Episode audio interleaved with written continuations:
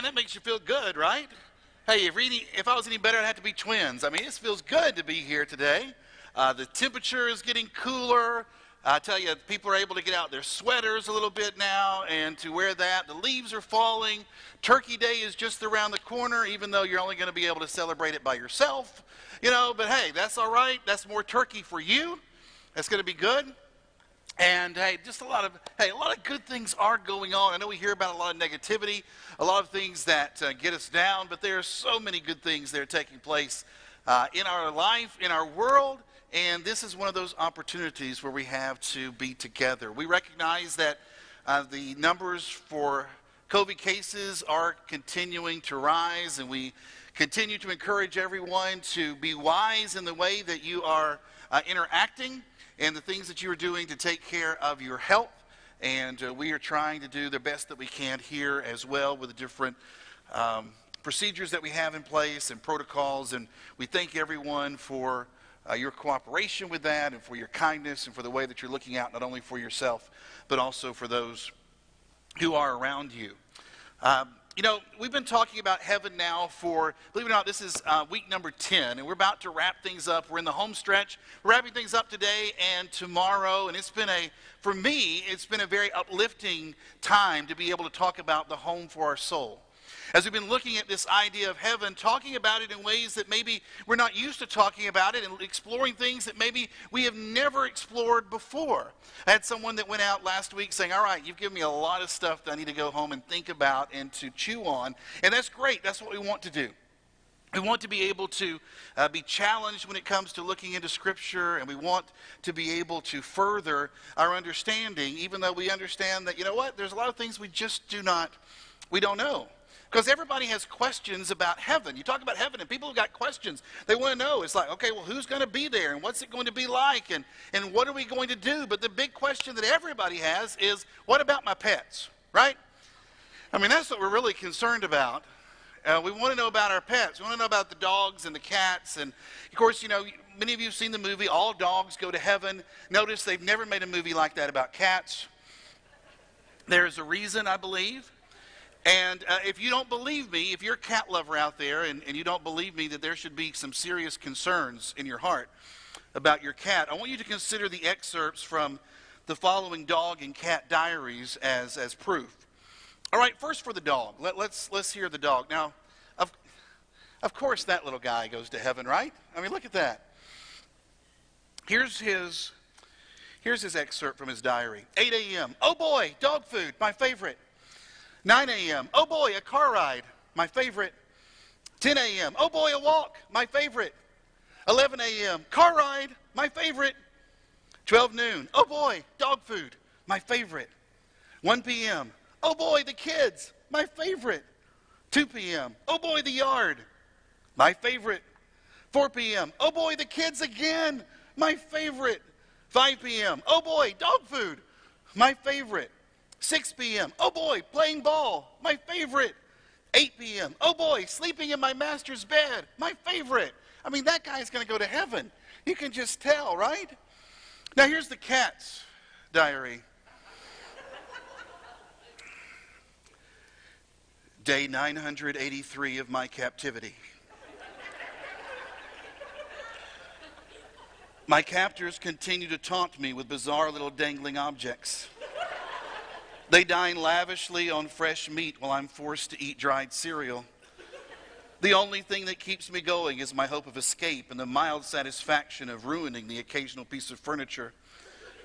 Yesterday, my attempt to kill my captors by weaving around their feet while walking almost succeeded. I must try this at the top of the stairs.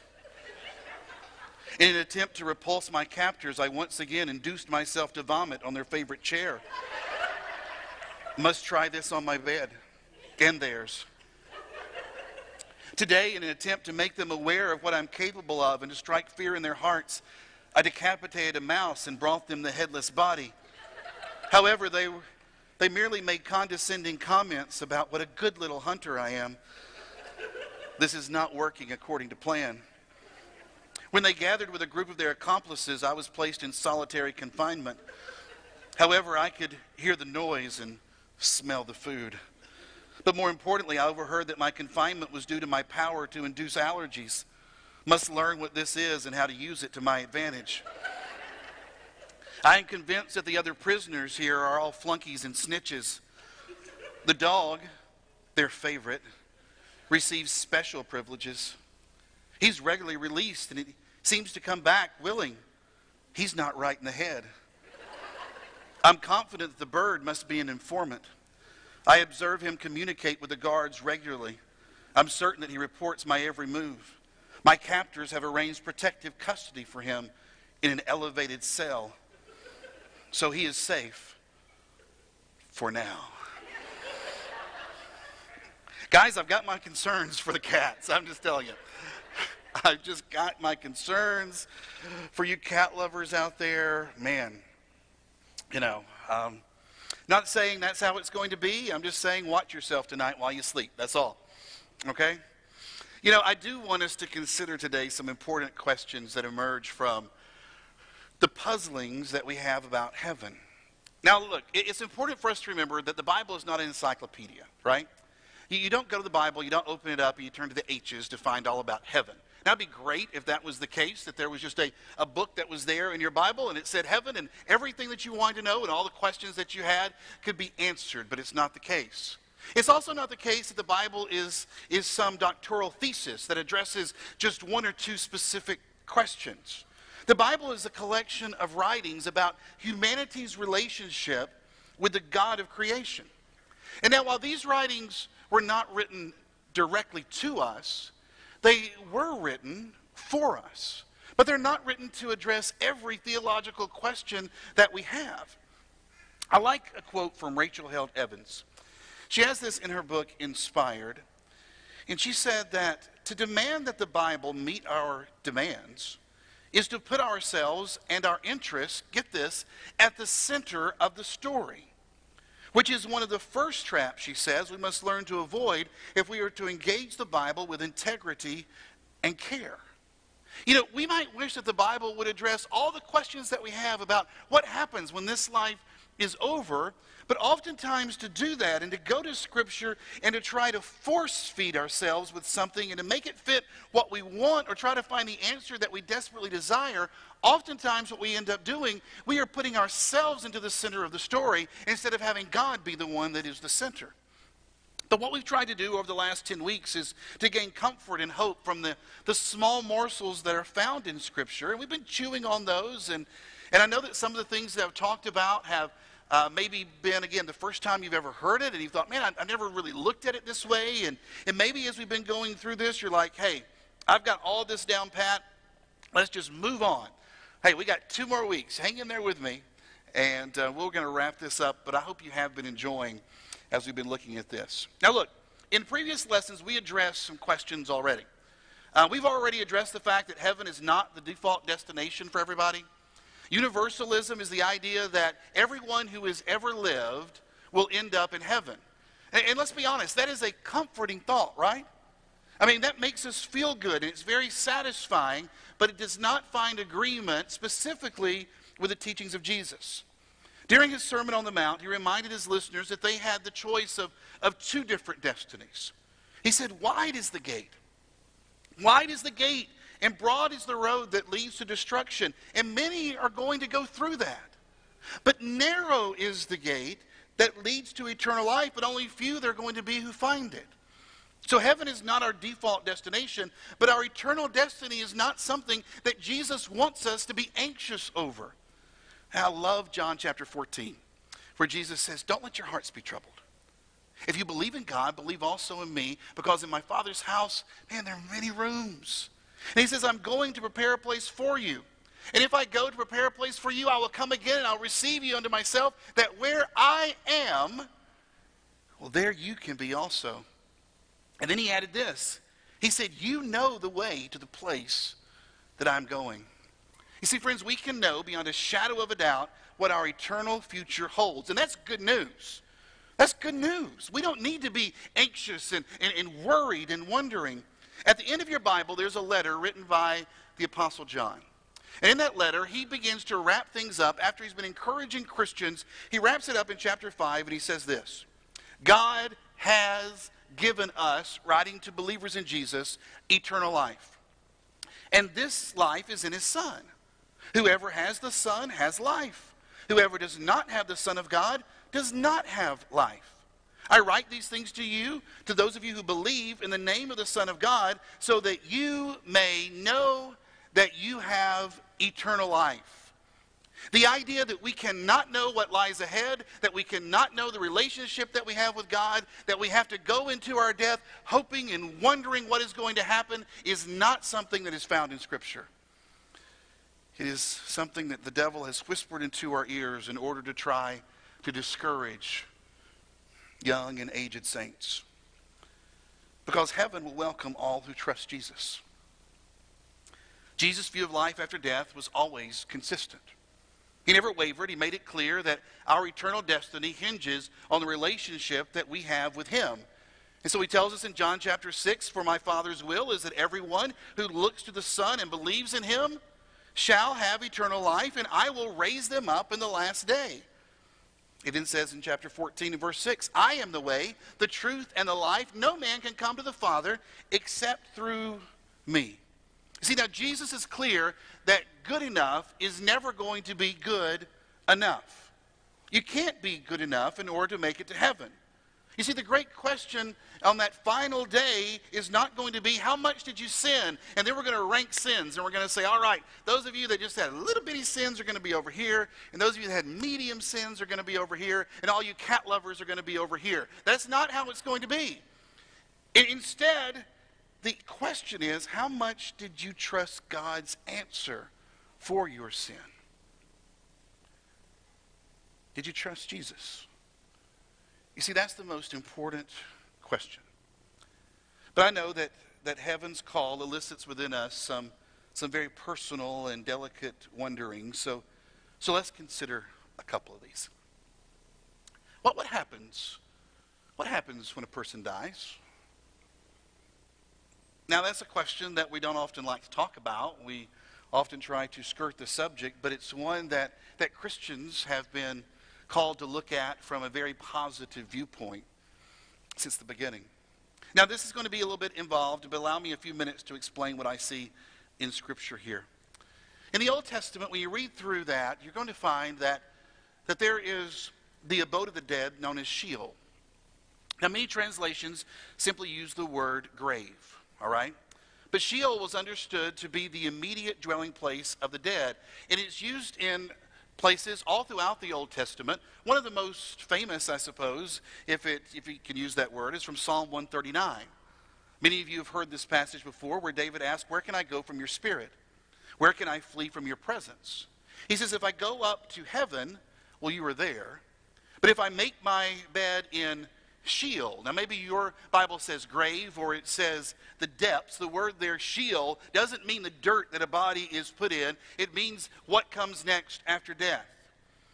Now, and that's why we need to understand that even though Sheol has oftentimes been translated as grave, it is not that. It is not that grave that we go to visit of our loved ones. It is not that place where the body rests. It's not the hole in the ground. Sheol is used to refer to what is beyond the grave. And that's in the Old Testament. Now, the Greek term that is used for that same concept in your New Testament is Hades. We're a little bit more familiar with that word, but don't actually understand perhaps what it actually means. Because Hades is not synonymous with, nor should it be translated as hell, even though that's how a lot of people have often understood it.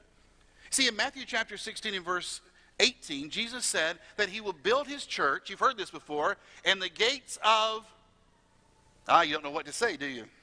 You're like, uh oh, what do I say here? Because if you grew up with King James, you learn, and the gates of hell will not prevail against it. But the word that is actually there is the word Hades.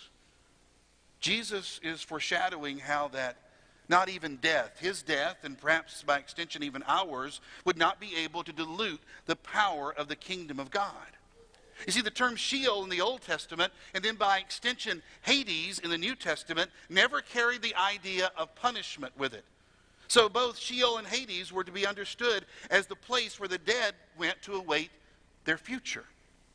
Now, by the time that Jesus came on the scene, it had come to be believed that Sheol was divided up into kind of two different areas. And a lot of this thinking had to do with Greek philosophers and influence. And there's not a whole lot of support within Scripture for this, even though there are some times where there are allusions to perhaps this idea. One of those realms within Hades was called paradise. It was considered to be the place of conscious bliss for the righteous. The wicked had another place where they would wait called Tartarus. Now, some people feel that Jesus alluded to this and maybe reinforced this understanding when he told the story of the rich man and Lazarus in Luke chapter 16. Remember that story where the rich man dies and it says that he is in Hades and you have the beggar Lazarus who dies and is carried off, it says, to Abraham's bosom. And looks like there's two different areas. And I think, though, as we look closer to the context of the story, there's actually a different point that Jesus is trying to get to. But at least from just a glance, it appears that perhaps there were these two different areas that at least his listeners were familiar with. And you might also remember how Jesus told the thief who hung beside him on the cross that today you will be with me, where? In paradise, right? Now, look, I've given this a good bit of thought, but it's still a work in progress. And again, I do not have all the answers. In the scriptures that speak to what happens after death, there's only a few of them, and many can be difficult to understand, but I can kind of share with you how I frame this in my mind. What, what I see pictured in scripture is that Sheol, or, or Hades, whichever one you want to call it, that abode of the dead, and heaven are not the same place. Jesus was not in heaven three days between his crucifixion and his resurrection. Because you might remember the encounter that he has after the resurrection with Mary is found in John chapter 20. And she is attempting to, to hold on to him, to cling to him after she realizes, well, this is my Savior. And he told her, Look, do not hold on to me, for I have not yet ascended to the Father. But after his ascension, there is a shift in the way that the writers of the Bible approach death. The letter of Hebrews tells us that before the death of Jesus, before that sacrifice for, for our sins, that there was this time of forbearance of sins, not a time of forgiveness. And apparently, the saints of the Old Testament could not enjoy heaven and live in God's presence until their sin was atoned for. Now, they were in a place of eternal bliss, paradise, perhaps, but not yet in the actual presence of God. But at the triumphal moment of Jesus' resurrection, he became, we are told, the victor over death, and he triumphed and became the owner over Hades. And it's why at the beginning of John's revelation, Jesus is speaking to John, and he says, I am the living one. I was dead, and now look, I am alive forever and ever, and I hold the keys of death and Hades. You see, when Jesus conquered death, I believe that he earned the right to open the door to Sheol, to, to Hades, to that abode of the dead. And when he did this, he released the righteous souls who had been waiting there. So that we find after Jesus' ascension, from that point on, the ideas of paradise and heaven reference an after death existence in which God and believers are restored to a perfect fellowship that existed before there was ever sin in this world. And you can look at also Revelation chapter 2 and verse 7 that, that presents this image as well. Within this existence or within this state of being, it appears that the righteous dead are held firmly within the conscious love of God and the conscious presence of Jesus Christ. So, okay, so, so what does all that mean? All right, well, here's what I think happens when someone that we know and love dies in the Lord. When such a person dies, I believe that their spirit immediately goes to the current heaven, as Paul put it in Philippians 1.23, to be with Christ. Just like in Acts 7, when Stephen was being stoned to death, he saw Jesus standing there in heaven, and he prayed, Lord Jesus, receive my spirit. And then he fell on his knees, it says. He cried out, Lord, don't hold these, this sin against the people. And when he had said this, well, it says he fell asleep, referring to his death. Now, look, when, when that day comes for me, whenever that is, it will be the best day that I have ever lived. But get this it's not going to be the best day that I will ever live. because that's going to happen when Jesus returns and I receive that glorified body that we've already spoken of, that the writers in the New Testament keep pushing the Christians toward. Because remember, the Christian's ultimate hope is not to go to heaven, some pie in the sky when I die by and by, but to be bodily raised and transformed into the glorious likeness of Jesus Christ. Now, look, another view on this subject is that since the Bible speaks of death in the terms of sleep, just like it did in Acts chapter 7, there's this idea that perhaps when we die, we are placed by God in a state of unconsciousness until the resurrection. So, just like we were unconscious during the night and had no idea what our cat was doing while we were sleeping, well, our spirits also are unconscious and then awaken at the next appearing of Jesus. Now, if this is the case, then we will sense that no time has passed between our death and then the time of resurrection. It's going to see as being immediate. But when the Bible refers, though, to having fallen asleep at our death, I, I kind of have come to the conclusion that it refers more to how our bodies sleep while the spirit then departs and returns to God for a conscious existence in the current and present heaven. And the reason I say this is because the idea, some people call this soul sleep, the idea of the sleeping soul fails to reconcile with some scriptures that clearly seem to imply that there is this waiting time between the person's death and the return of Jesus. Consider Revelation chapter 6. John observed the following. He said, I saw under the altar the souls of all who had been martyred for the word of God and for being faithful in their testimony. They shouted to the Lord and said, O sovereign Lord, holy and true, how long before you judge the people who belong to this world and avenge our blood for what has been done to us? Now, notice that it says that John saw the souls of the martyrs. And that these, martyr, these martyred saints, they were not asleep. And while they're, they're in this present state that is secured, their future victory is assured, but they are clearly conscious and they are eagerly anticipating a fuller vindication. They are in heaven, but they're waiting for something more. Now look at 1 Thessalonians chapter 4 and verse 14. And I want you to see how Paul plays out this moment of resurrection. And I want you to see if you can catch the puzzling reference of how we can be in two places at once.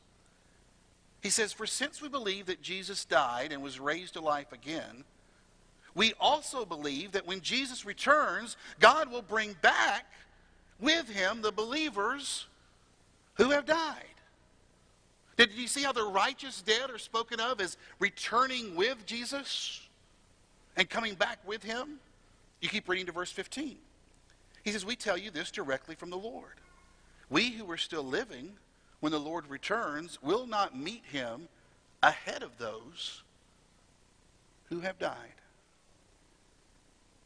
So you see, I think what happens is that the spirits that are now with Christ in heaven are going to return with Christ as he makes his triumphal appearance at the end. Our spirits will then be reunited with our glorified bodies. And in keeping with this great act of new creation, the earth is going to be purged with fire that we've talked about already. And the curse is going to be lifted.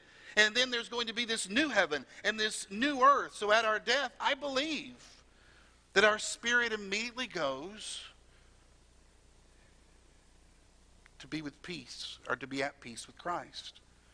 There's no layover anymore in Hades for the righteous. You're sitting there going, okay, but what about the unrighteous? Well, in 2 Peter chapter 2 and verse 9, we're told that the Lord knows how to rescue the godly from trials and to hold the unrighteous for punishment on the day of judgment. See, it would appear that the unrighteous wait. In Hades? Perhaps. But wait for the return of Jesus and God's righteous judgment. So that perhaps it's not an either or. Maybe it's not a do you go into some type of unconscious sleep and then are immediately resurrected, or do you immediately go to be with Christ? Maybe it's not an either or. Maybe it's a both and situation, all depending on the relationship that you have with God. Now, look, I know this conversation can't help but lead us to ask this next question. I know it's a delicate one. But how can it be heaven if those I love are not there? If heaven is not our default destination, what will happen if when people I love are not there to enjoy God's salvation with me?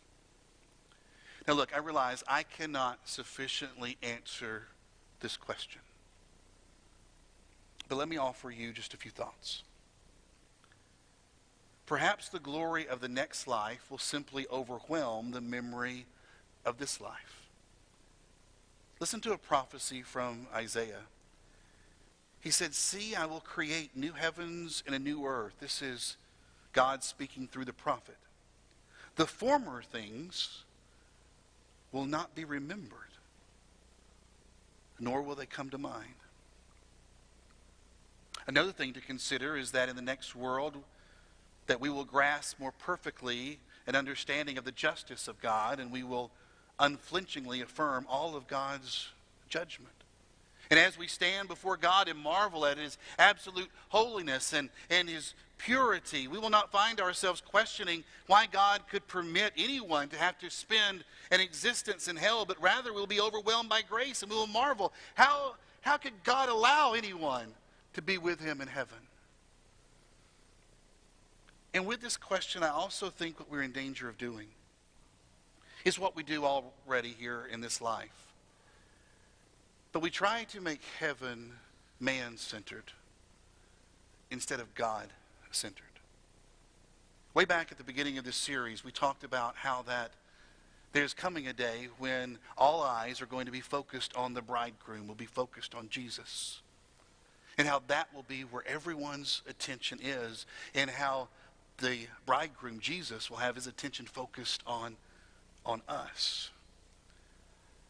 And so perhaps the questions and concerns that we have about who will or who will not be there in heaven are, are questions and concerns that come from just our, our human consciousness where we focus almost primarily on things that deal with our humanity. And we're unable to understand those things greater that deal with God. Also, remember that God himself said that he would see to it that nobody in heaven grieves, that there will be no more death or mourning or crying or pain, for the old order of things has passed away. Now, look, I, know these questions are difficult, and, and I don't pretend to have perfect answers, but I felt like to, if we're talking about heaven, we need to be able to discuss these things. But I do believe that there is an answer that is perfect. And that is to believe that God, the God of heaven, is, is bigger than any of our concerns. You know, near the beginning of World War II, King George VI of England ordered the evacuation of all of the English children living in London and had them sent to the countryside for safety. My family actually saw this lived out on the television screen just last night as we watched the Chronicles of Narnia. And right there at the beginning of The Lion, the Witch, and the Wardrobe, there is this scene where the children are placed on a train, leaving London, leaving mom behind in order to go where hopefully they would be safe from the, the Nazi blitzkrieg. And of course, the children are frightened at the thought of being separated from their parents and the anxiety that comes along with it. And if you've seen the movie, The Chronicles of Narnia, you remember that all the parents are lined up there on the side of the train terminal and they're waving and there are tears in their eyes as the children there are looking out, crowding, trying to get out the window to see one more glimpse of their mother, their father, their grandmother, their grandfather. And the story is told that as one of those trains began to pull away from the station, there was a little girl. She was with her brother. And she began to cry. Her big brother put his arms around his sister and said, I don't know where we're going either, but the king knows. So don't worry.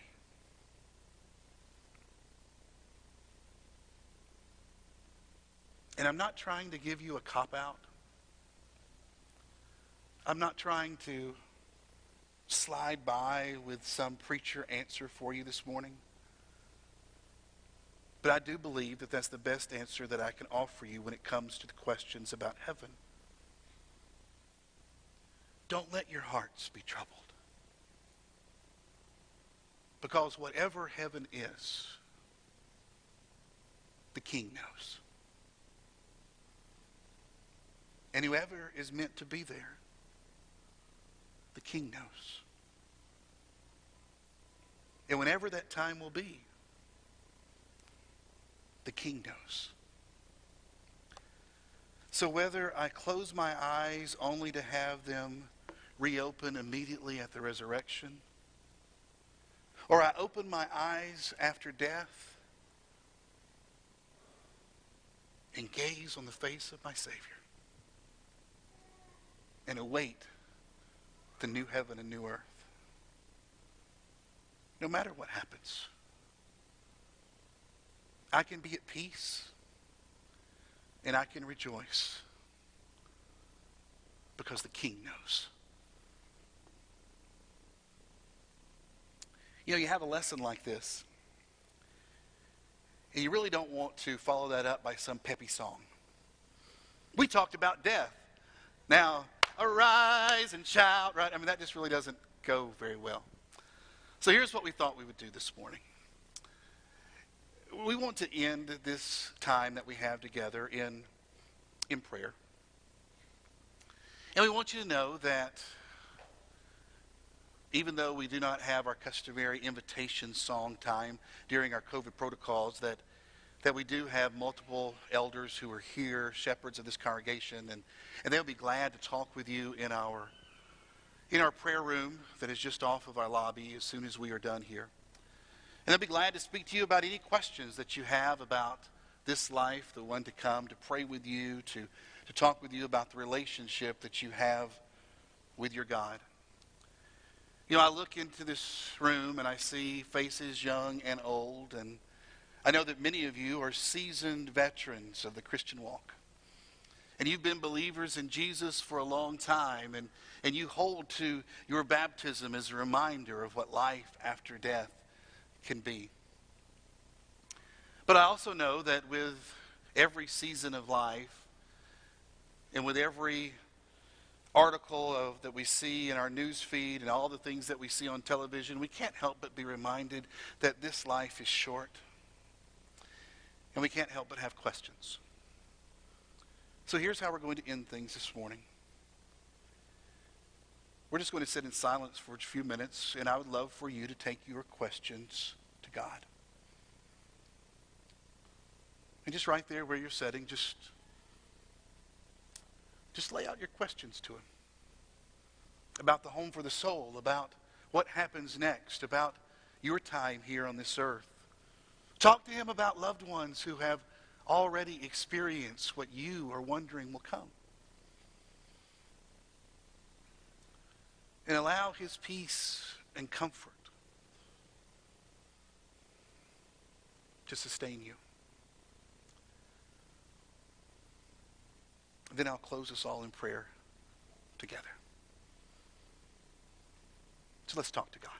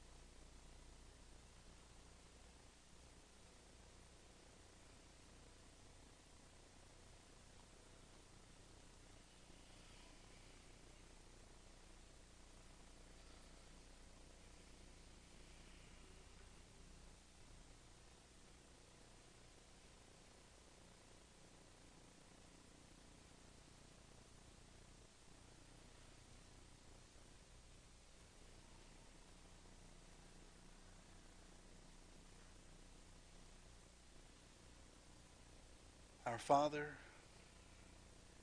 who art in heaven,